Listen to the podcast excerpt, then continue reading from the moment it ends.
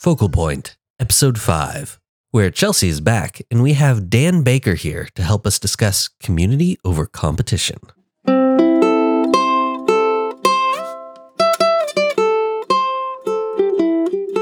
So today we have Dan Baker with us. Um, Dan is a street photographer based on the English seacoast um, who does a lot of work with other photographers and photo walks and so forth. So we thought he'd be a great guest to have on our community over competition episode. So thank you, Dan, for coming. Yeah, thank you very much for having me. Quite excited to be on this and um, look forward to digging into this conversation. Absolutely. So why don't we just jump right into it then? So let's talk about it. Why is community so important in what is ultimately a pretty solitary hobby or profession, depending on where you land? Um, what are your thoughts on that, Dan? So I- think the whole thing with street photography, and like you've already just pointed out, it is a solitary pursuit, probably like 95% of the time. And that can get quite lonely. Um, I definitely find it, it can be lonely, especially if you're in a, and we all go through it, a bit of a rut with your work. Um, I mean, if you're in the middle of, if you're flowing through something at the, uh, at the time, it's not so bad. But um, sometimes it's nice just to have a, like almost like a, a safety net, a catch net of a community around you that you can bounce ideas off. Um, and that's something where I live here in the um, on the English coast, as you said. I very rarely have the opportunity to actually see other photographers around and about. I'm somewhat isolated here, so I, I think it's really important to be able to actually put something together um, and get that community in. And it's something that I I found I missed from when I did my degree. We had that community of photographers around us and other creatives as well as that. Um, from there, we all graduated and everyone went off in different directions. And I headed back up to the northeast coast where I was somewhat isolated. Um, and I craved that that community, that, that spirit of um, creativity. Um, and it's something that I think is missing sometimes when we, we undertake um, projects. Uh, and even just a case to just show people what we're up to um, that's devolved of Instagram or any other social media, I think it's nice to be off of those platforms at times to be able to actually have that face to face conversation um, and an open and honest conversation as well, which is it's hard to do when you're texting somebody at 3 p.m. You know, you're just not going to have the same interaction. Yeah, I think a lot of times people, when they hear community over competition, their mind immediately goes to Instagram and online um, groups and social media platforms and such. But I think you make a good point that the the face to face community has so much value, um, and I think what you brought up was an interesting point because it's something that people say a lot. They say, "Well, I don't live in New York. I don't live in London. I don't live in Hong Kong. I'm all alone here in my small town, and there's no other photographers." Um, you've seemed to to combat that in a pretty successful way. Do you have any thoughts on how other people in a similar situation can find a community in their small, already small community? So I think some of that is down to the fact that we've got, we do have these very powerful tools now, and that is social media, and we can utilize them um, for our own means. I know, obviously, we think we are all the time, and there's a lot of um, negativity around that at times because we assume that because our work has flopped online or it's not getting enough attention that it's a reflection on who we are, but it's not. But if we flip it on the head and we use these platforms for what they originally were intended for, it's social media. We can be social with it and we can find these people that are in the same position. And trust me, there is a lot of people out there that are in exactly the same position as we all are, somewhat isolated. Even the ones that, um, and I found this quite interesting, uh, friends that are in cities and they you would assume that they're the ones that have this community around them. And quite often these are some of the more isolated individuals that I've come across because they they feel somewhat cast out from whatever the collective group is. But I think it's all psychological at the end of the day. Um, and I think just to be able to get those people together and have the the impact of social media to be able to have this collective voice and then take that offline is quite a powerful thing. And that does bring up like how do you go about building these communities if there isn't one already to join in? Um, well, I guess for me, it, it's a case of you, you start each thing as, as anything else. It's little steps, isn't it? Um, I started off very small, um, and you reach out and you find a, somebody else that's like minded, and they become an acquaintance or a friend, or you have maybe some other friends that are maybe um, a little bit further away, and then you can start having this open, honest conversation online.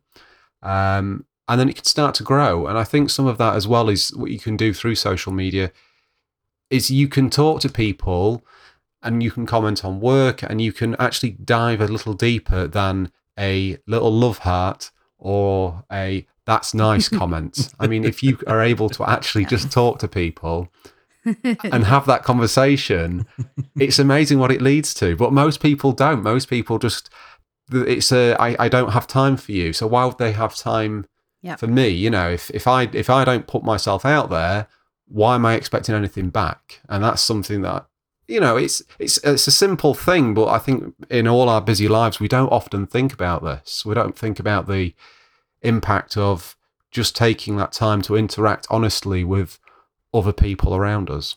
Yeah, I what you said there really resonated with me because it comes to the point where people are consumers um, by nature more so than they are creators. So they come in and they're like, "Well, I want this community. Why aren't you giving me this community?"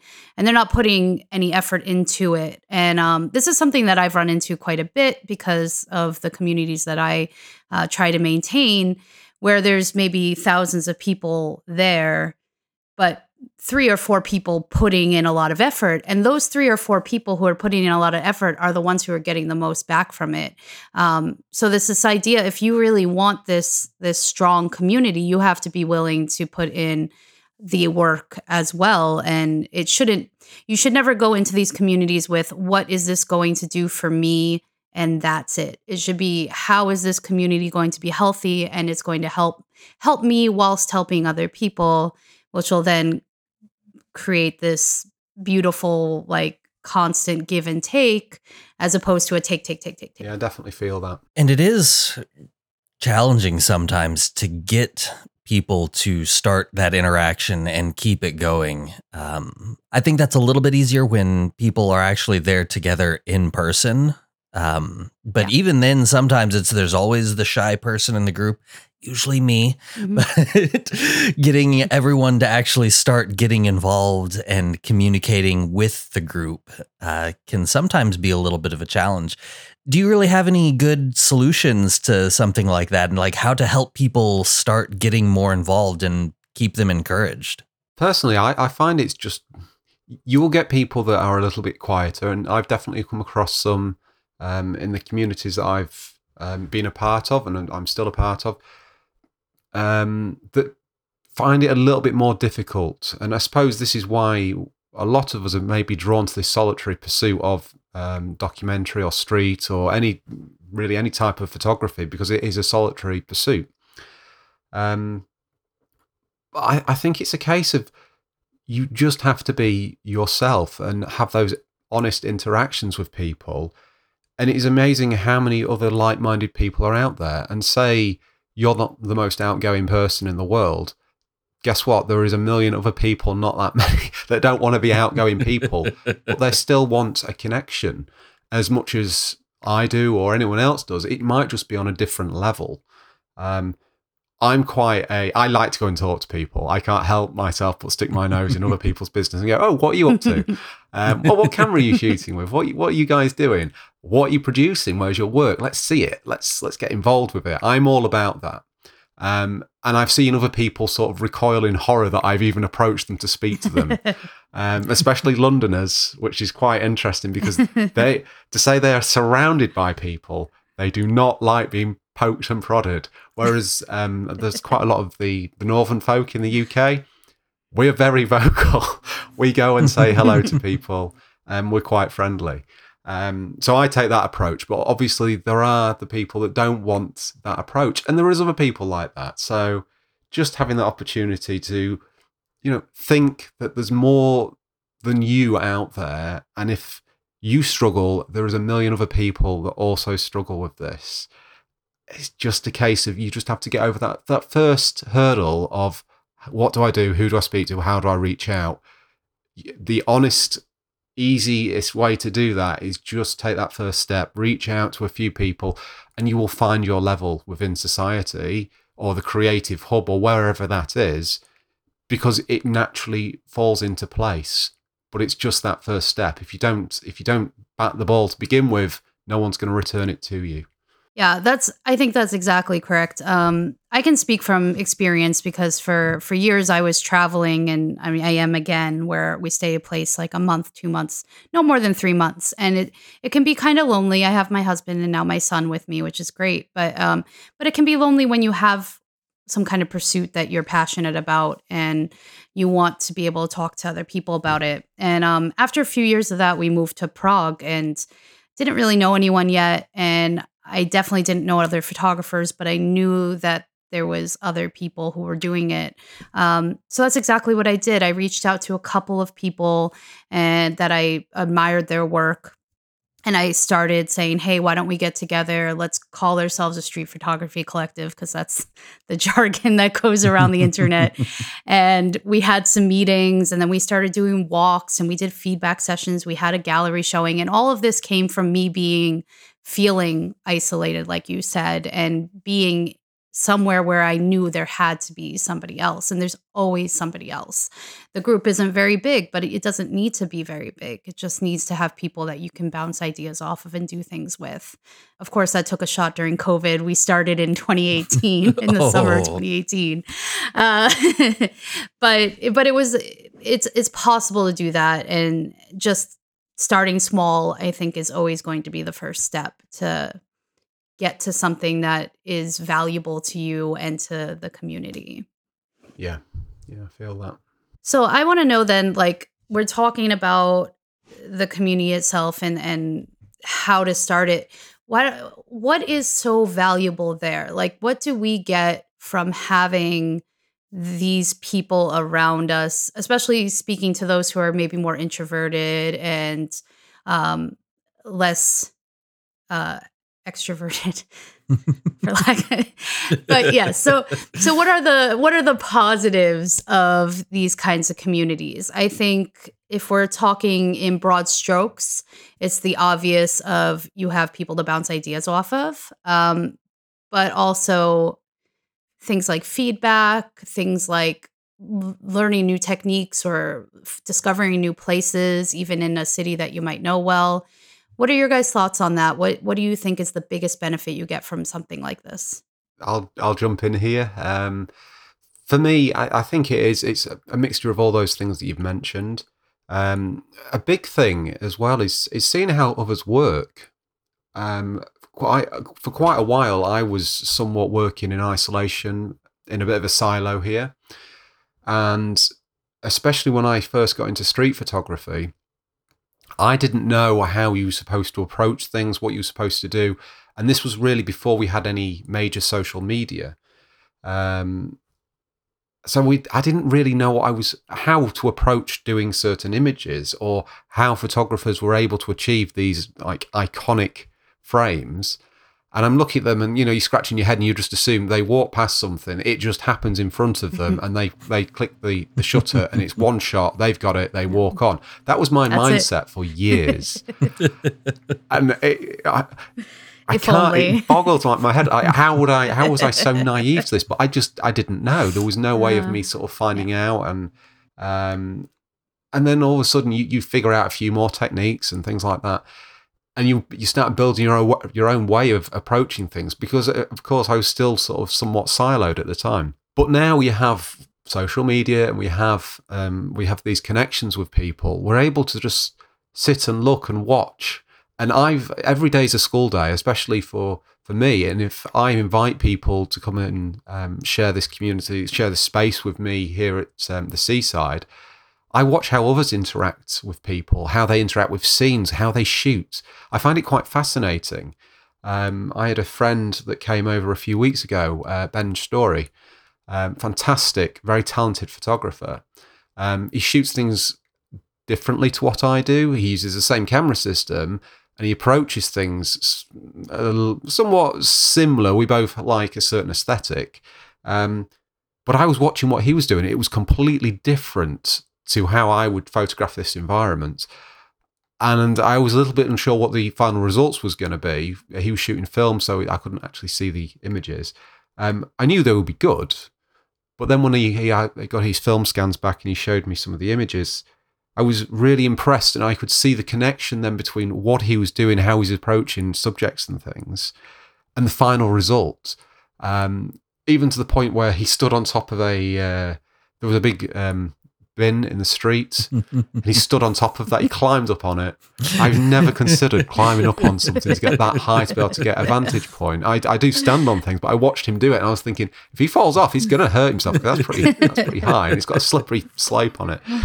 Um, but the result was it was fantastic and it was um, a scene of a there's a fairground that i photographed quite a lot on the beach and I've never seen it from that vantage point before. And it's made me think maybe I need to get a lot higher. Uh, maybe I need to like climb on top of a car or something to be able to get some of these frames that would be a completely different vantage point and a different perspective. Just start carrying a ladder with you. Exactly. Can you imagine that? I mean, I get some funny looks, but I get funny looks anyway. I just I don't really care. but yeah, I, I, think it's important to be able to see all this sort of stuff, and it's it's learning every day. Like I said, every day is a school day, and we're always learning new things. And seeing how others work is is just as important as having that conversation and, and having that moral support around you as well. Absolutely. I think that works really well for getting that feedback to like having this group of people that you can go to and that you know and can trust that you can bring your photos to and you can honestly have that open conversation and sit there talk about the good the bad and especially for an in-person community like they may have been with you when you're out there shooting so they may be able to help direct and that type of stuff too.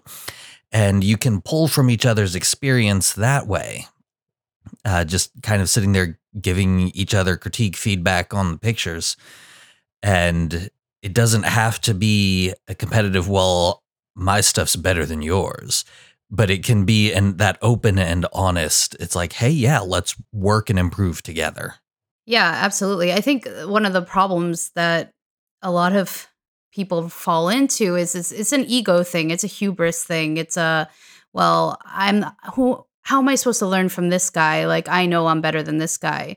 And then you start comparing everything that you do to the other people, and it just becomes this constant, like, I don't want to say race to the bottom because that's not necessarily what it is, but it, it, it's just this often it's it's very toxic because then you're not thinking about yourself and how you're going to approach things the way that you want to. You're thinking about, well, what can I do to be better than the person next to me?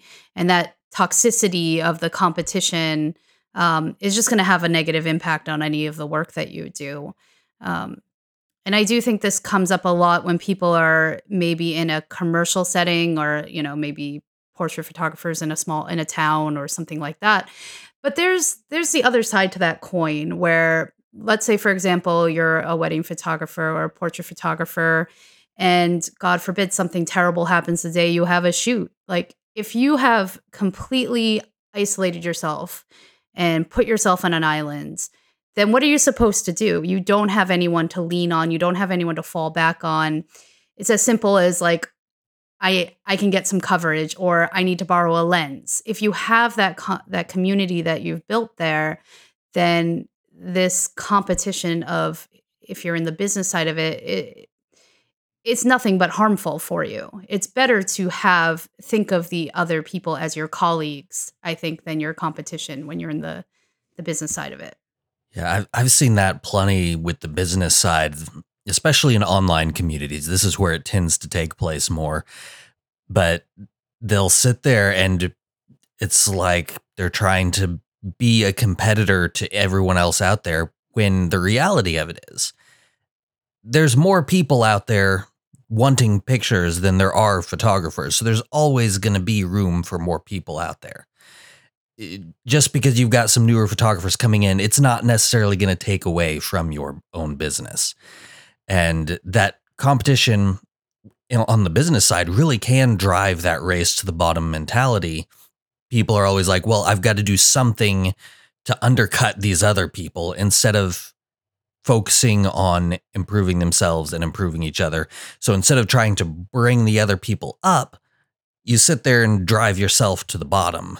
And it's not a sustainable business practice doing it that way. Yeah, and even in the creative aspect of it, I mean, I hate to go back to like high school Brit Lit, but I think John Donne said it when he said, No man is an island. If you make yourself an island, you are without a safety net. You have you have no way to progress in a, I think, in a constructive way, um, both in your creative side and and in the business side of it, for sure. Now, I will say there are some instances when I think competition can be good and used as a tool for improvement, but it's more on the personal level, like doing those art exhibitions and contests and stuff like that. If you can go into it with the mentality not of, I'm going to be better than everyone else, but I'm going to see how good I can be. Um, so, are there any other kind of challenges and competition type things where you can see or where you can use it as a way to build up that community? I think I think you've hit the nail on the head there, and I think it's a case of just pushing yourself to be as good as you can be, and that is really it. Really is important because without that, and I've seen it. I've seen people graduate through this process of starting off and everything be very loose, and they're not particularly producing their best work or the work that they potentially could do if they put some more time and effort and attention into the um, into the craft of photography there's um, there's a process that you go through, and I think the only competition you should be in is the competition with yourself to be able to produce the best work that you can do. Um, if you can do that, and you can avoid looking at you know everybody else around you and seeing what they're doing, and um, even trying to compete with the success of others, because that's um, you're onto a hiding every time that you get into that that headspace because you're never going to be as the same or in the same lane as anybody else because that's their own lane. You're in yours, and your mm. ability to produce stuff or your successes will come when they're ready. Um, and sometimes that's years into your um, into your creative journey. And trust me, I've been doing this for quite a few years, and it's only at this point now that I'm able to host meetups and things like that. Um, I, have been scratching my head for like 15 years trying to get to this point. But then I've seen some other people um, around me that have arrived very quickly in the space of yeah. two years, three years. They have produced something which is quite meaningful, but they've done it in their own honest way. They've not tried to undercut anyone or to copy but they've just pushed themselves. They've been their their own biggest supporter. And when I see somebody doing that, I support them as well because I see that growth from them. Um, and I don't want to go, well, hang fire a minute. You're you're surpassing me. I want to go, keep going. You're shooting for the stars, and I want to see you, you know, become what you can be. What you well from mm-hmm. whatever the work is that you can produce. I want to see it. I want to see it out there. I want to see it on the front pages of whatever magazine, newspaper, print it can be, or in the best gallery that you can get it in. I want to see that and I want to wish them well. And I think there's a certain amount of congratulating people and pushing them forward that relieves that tension of um, wanting to compete with them. Um, but then again, I say this, I'm the least competitive person ever. I hate competition to the point where, and it's to my detriment. I avoid entering competitions and putting my work out there because I I hate the judging of things and and waiting and mm. will I get something? Will I so I I probably should do and I tell people you should you know push yourself forward but then I don't listen to my own advice. I just stay by the wayside and I just do my own thing. But you know what? That that works for me. And that's what I need to do to be able Yep. to stay in my lane and, and push myself forward and produce the best work that I can produce at this time. I don't know. It might change in the future. Who knows? You you touched on a couple things that I think are really important, and um, I just want to kind of compress them because I think they're really, indeedly, like just very important. Like I said, but the idea of building other people up that is so huge because it's it's just such a positive thing to be excited about other people's work and to see people who maybe like you said maybe they just started like 6 months ago and they produced something incredible and or maybe you were mentoring them and they've surpassed you. Those are signs of a, a, a good community. That's a sign of that you're doing something right um, that you can see somebody flourish in and be proud of them. And that's just a, a, a thing that i think a lot of people struggle with um, just because of envy i guess is what it would boil down to in the in the lowest terms but being proud of and being supportive of the people in your community can only be a positive thing for a for them obviously reasons but it would be positive for you as well because it gives you something that you can take a little bit of pride in because you know them and you're you're a part of their experience of getting to that point. So if you approach it from that way as opposed to well i've been doing this for 30 years and they're better than me. I mean that's just again just toxic thoughts that won't help anybody. So i really like that that attitude of being prideful of the other people around you who may or may not be your competition quote unquote. I think that's probably the best way to go about things at the end of the day. It's it, we what we are doing is effectively, and I struggle with this term, an art form because I don't consider myself like an artist or anything like that. I think it's a bit of a, a weird title, especially when I see people. Uh, maybe it's a, like an English thing. I don't know. But when we're like we Mm. self proclaim uh, self proclaim we're artists, I feel like mm, I don't think we can award ourselves that title. So it's a bit of a weird one. But seeing people like succeed with their art form is is like amazing and because that's what it is i suppose at the end of the day i mean how many artists like i'm thinking like painters now i'm thinking how many painters are out there in competition and i see like i'm really inspired by the work of um, abstract surrealism um, and i'm Mm. thinking like years gone past when these were it was their heyday of the work that they was making. Were they in competition with each other or was they pushing each other forward? And I chances are they was pushing each other forward and they was all in their own lanes doing their own thing.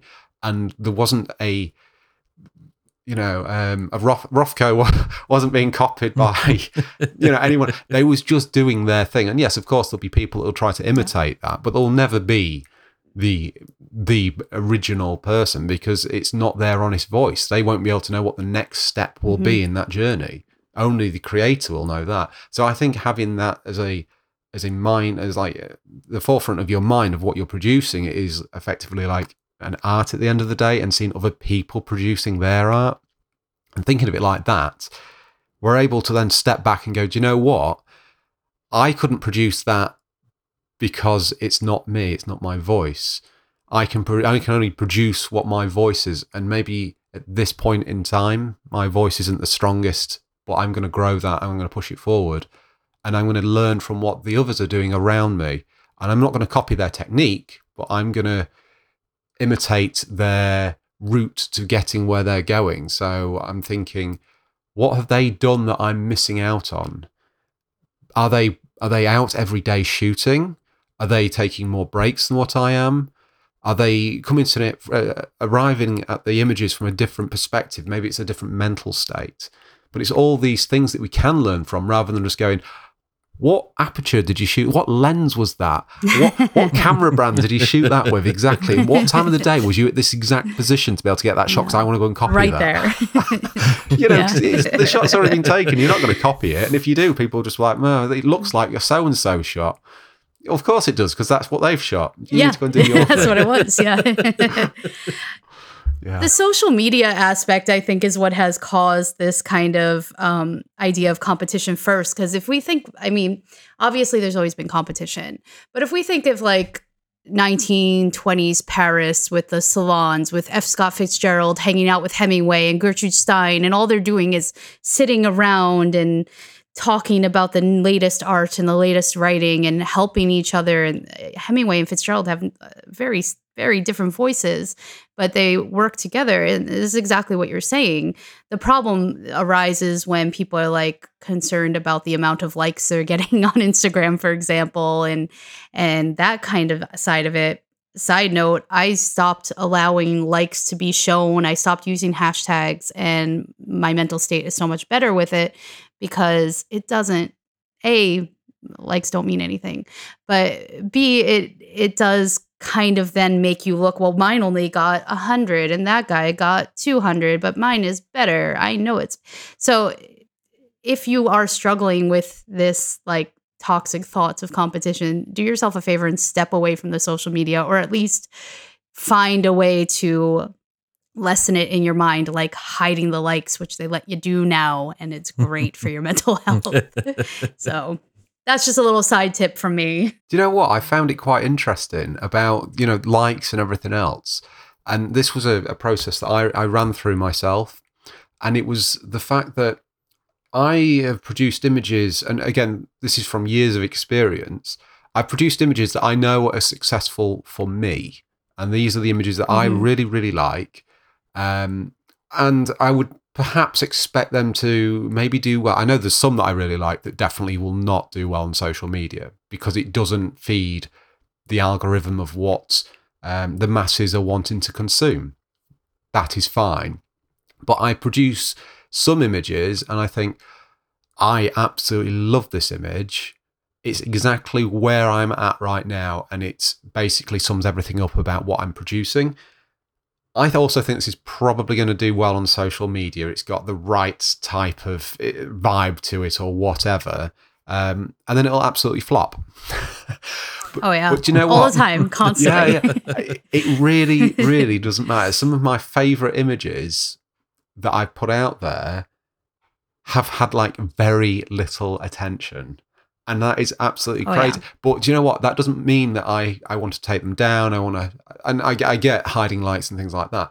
But for me, I'm quite proud of it. If the if it's my most successful image in my head and it's the one that I love the most, and it's got four likes on it, I really, really do not care because do you know what? I'm super proud of that image that I put out there. And it's just a case of like holding on to that belief, holding on to the belief that you are good enough and able to go out and you can overcome whatever uh, pitfalls that there are around you, and there will be. But I guess it comes back to at the end of the day, who are you producing the work for? Why are you putting it out there? And these are only questions that obviously you can answer yourself. Um, and if it's a case of that you just put it out there and it's for fun and you're not trying to achieve anything from it other than sharing it with your community, fantastic. But if you've got alternative motives, and not that that's a negative thing, some people do want to grow social media um, for various reasons, and you potentially could. And there are people that have made a living through doing this, but that comes with a catch you've then got to keep doing this thing. You've got to understand what the algorithms are. You've got to understand what the masses want. And then you've got to be a slave to that. Yep. But if you can produce your own thing, you are completely free. And you can, if you own it, Mhm. you're mentally free as well. Then you can just go and be happy and do your thing. And that's, for me, probably the best place to be at. Absolutely. You absolutely nailed I got it right on the head. I mean, I can speak from personal experience. There was a time when I had like 15,000 followers. I was getting thousands of likes on every picture, but I was producing stuff that I didn't really care about, like the typical travel stuff that wasn't necessarily my idiom and it was not good for me creatively. It was not good for my mental state and I finally one day was just like screw this and I went through and I like hid all the pictures that I didn't like and I went through this really painstaking process of removing people who I knew were following me for no good reason. And then I just said I'm just going to post what I want to post. And um it huge change. This was years ago and um if anyone's seen my work from like eight years ago to today, you're you're gonna see the the huge difference. And I'm just I it's exactly like Dan said. Uh, it's a headspace thing. It's a mental uh, a mental state thing of just who are you doing this for? Do you want to be a slave to the algorithm and to the masses, or do you want to be producing stuff that you want to produce? And that's only you can only answer that yourself, like you said, Dan. So we're going to look at some photos now that were submitted to us um, from one of our listeners, and you're going to see his uh, his Instagram and his website below. I don't want to say it wrong, but I believe it's Omni Ami Mananev. Um, I apologize now because uh, it's all one word, so I'm not sure where the word break is. but we're gonna look at his work now, um, and we're gonna start with a photo of of very. It's an extreme close up of the profile of a woman whose hair is blowing in the wind, and she has a hoop earring with a lot of light hitting it, some backlight and some front light, some rim light. Um, I will, if you're watching this on YouTube, you can see the picture now. If you are listening on the podcast, please see below for the link uh, to the image as well as his website. So we have the tradition of the guest gets to go first. So you're welcome, Dan. It's all you. So uh, both of these images, I think, are, are really, really strong. Um, these are typically the type of images that I'd be very drawn to. The the main impact of these is um, the color and the grade, as well as the actual composition of the images themselves. Um, for me, you know, that's that's ticking quite a few boxes. Um, I, I can't really. There is not particularly any massive negatives for me, um, which was and I, I, know this is um, it's got motion blur in it and everything else, and it, has got a feeling and a mood to it, and that's exactly what I look for when I'm looking for images that I'm attracted to. Um, and I found it quite interesting. There is a certain type, and I've I've gone through this before. I've um, I've run through a talk when I was um, I approached well a camera club approached me and asked me to um, to share some of my work, and I shared work that had motion blur in it, deliberate motion blur and it was absolutely mm-hmm. slated because it had. but for me, it's part of the um, vocabulary that is the medium of photography.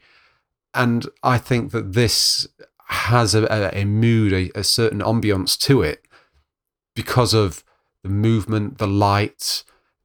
That catch light on the gold earring is is brilliant. Oh, um, it's incredible! Yeah, yeah. It's, it's, stunning. The only uh, the only thing that I would um, potentially, and it's, it's this is nitpicking, and it's only because I'm like I'm trying to balance this out with like you know both sides of an argument. Um, on the left hand side of this image, there is a um, there's quite a harsh highlight.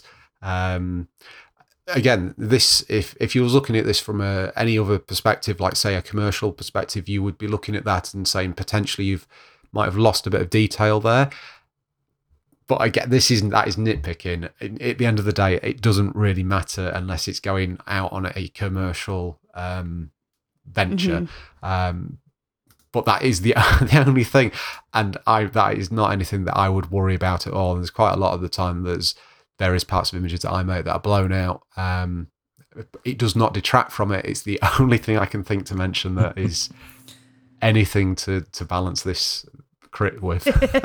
yeah, because that highlight does like it it draws the eye towards the left of the frame. Mm. But then you also have that highlight on the earring that yeah. draws it back and so it balances the photo out with the woman's face right there in between the two. And so technically speaking, yeah, it may not be good to have the blown out highlights, but it works mm. in this situation. We talked about in a in another critique, we talked about the the definitive moment and and how that can absolutely surpass everything else, the technical stuff. I am not a pixel peeper.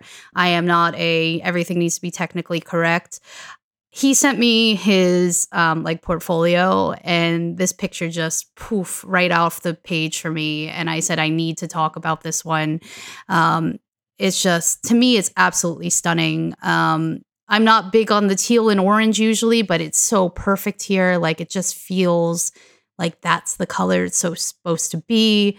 Um, there's the blown out highlight on the left don't care. There's the thing going into her neck don't care. Um, I think it's absolutely stunning, and the motion blur is is gorgeous for it. It it makes me feel like maybe she's on like a rickshaw going through like a a really hectic, fre- frenetic Asian ta- city, and and she's just enjoying the moment of being there. And I can't balance my critique, I guess, is what I'm trying to say, because I think I, I, I absolutely love it. Like I would put it on a wall. I think it's I think it's stunning. Um, Yeah, it, it is one of just the.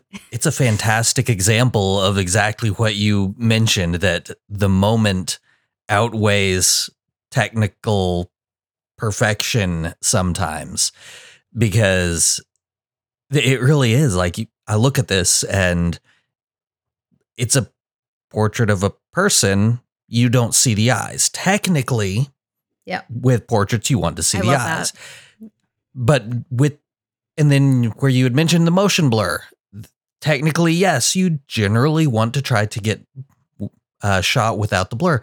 But it all works so well together in this shot. The rules have been broken perfectly, I think, here. This is this is owning your craft. That's what that is, and the fact that uh, you is. went on a journey with this image as well, and it took you to a place. It's told you a story. That for me is a, is a successful image. So yeah, definitely. Absolutely. I agree. Um, why don't we look at the other one? Let me give a little description for those listening. So here we're seeing a large like highway overpass, big cement highway overpass curving from the top left down to the like lower um, quadrant. And there's a silhouette of a man in the distance walking, I would say walking towards us, but that's a glass half empty, half full thing. Could be walking away and then um, a little bit of a city in the background. We have the same kind of tones in this one as we did in the last, kind of the Blade Runner, teal and orange. Um, so yeah, for me, I I do like this image as well. I think it's um, aesthetically pleasing to look at. Um, I think what's missing from it for me is the same kind of dynamic um, moment. I mean, it's it's beautiful and it it's very cinematic and i can see it as a still frame in a grand larger picture i think this is a great like supportive um we're going to talk about these types of shots in another podcast but it's it's, it's almost like an establishing shot or a or a context shot that would be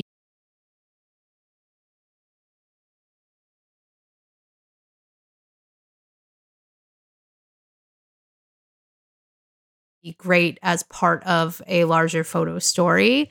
Um, and then I guess technically, the the technicalities here don't bother me either. I mean, there's a couple blown out lights, but that doesn't bother me because it kind of matches the feeling that is here. Um, I just wish it had a little bit more of the umph. Maybe I was just so blown away by the last one that I'm like expecting too much of someone. Um, but maybe like a car going by or some some kind of additional movement.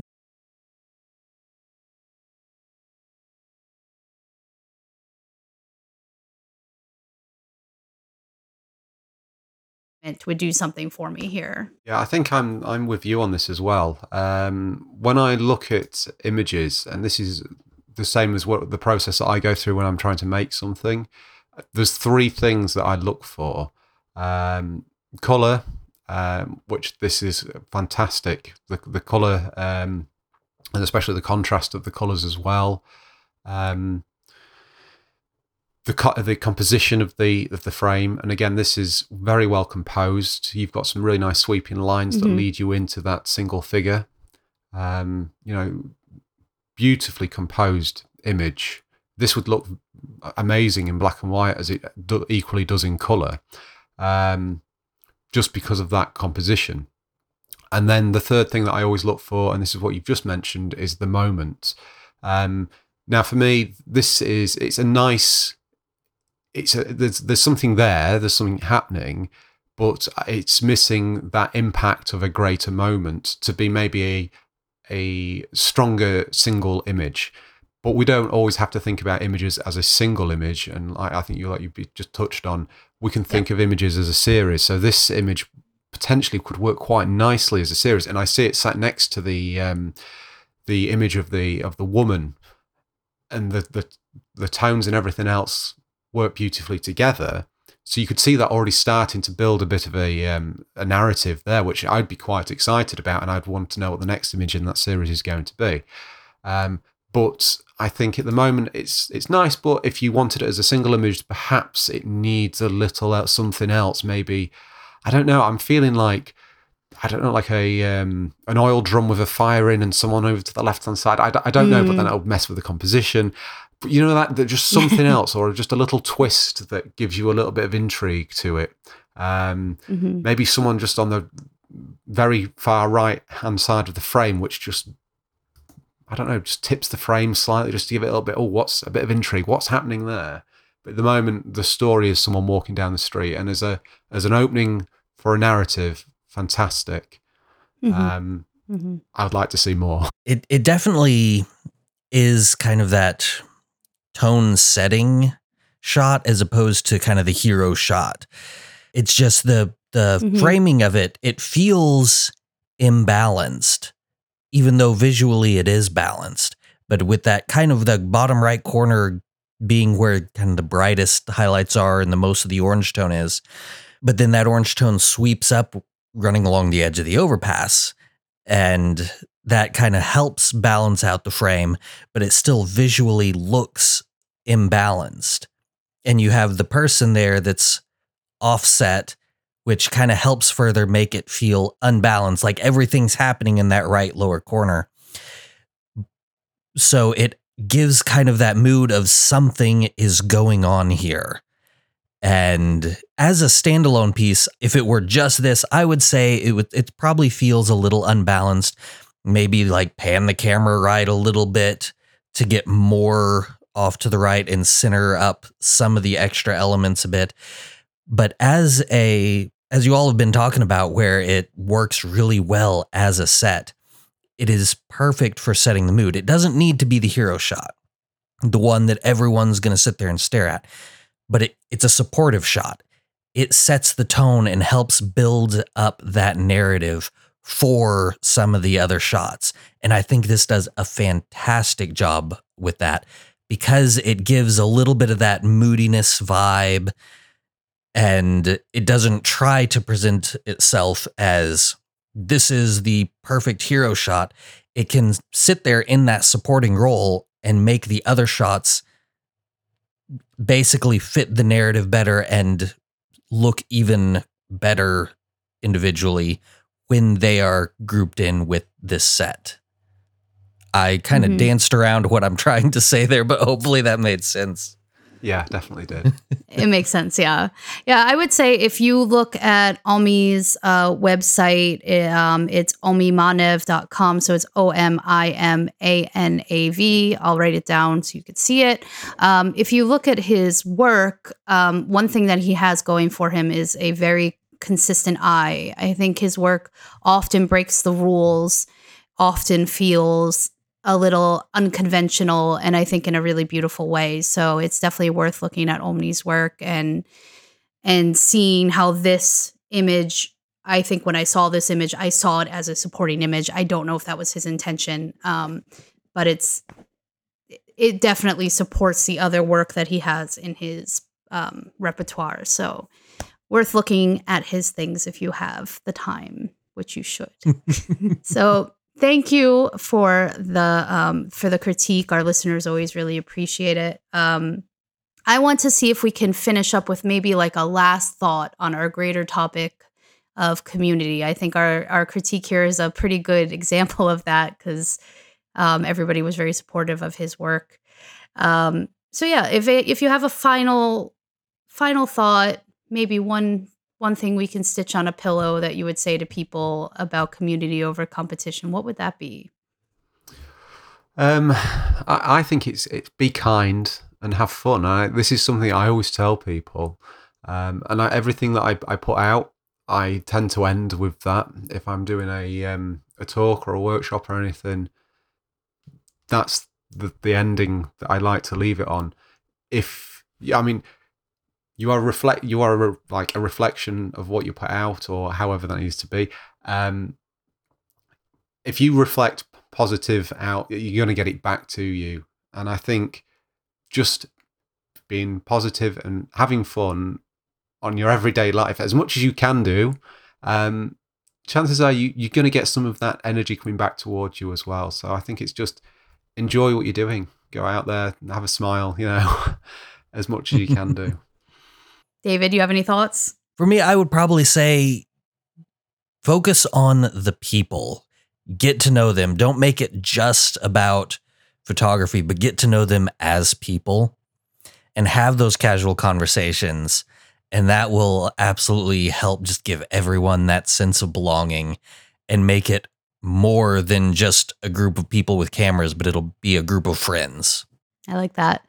I guess for me, my big thing would be um, it's rare to find people who are passionate about what you're passionate about. So you should be treasuring that as opposed to um, worrying about how that translates in other aspects. Um, and so have those conversations with people who like what you like, be supportive of one another because the more support you give out, the more you'll return, you'll get in return. Um, and you can end up creating something really special.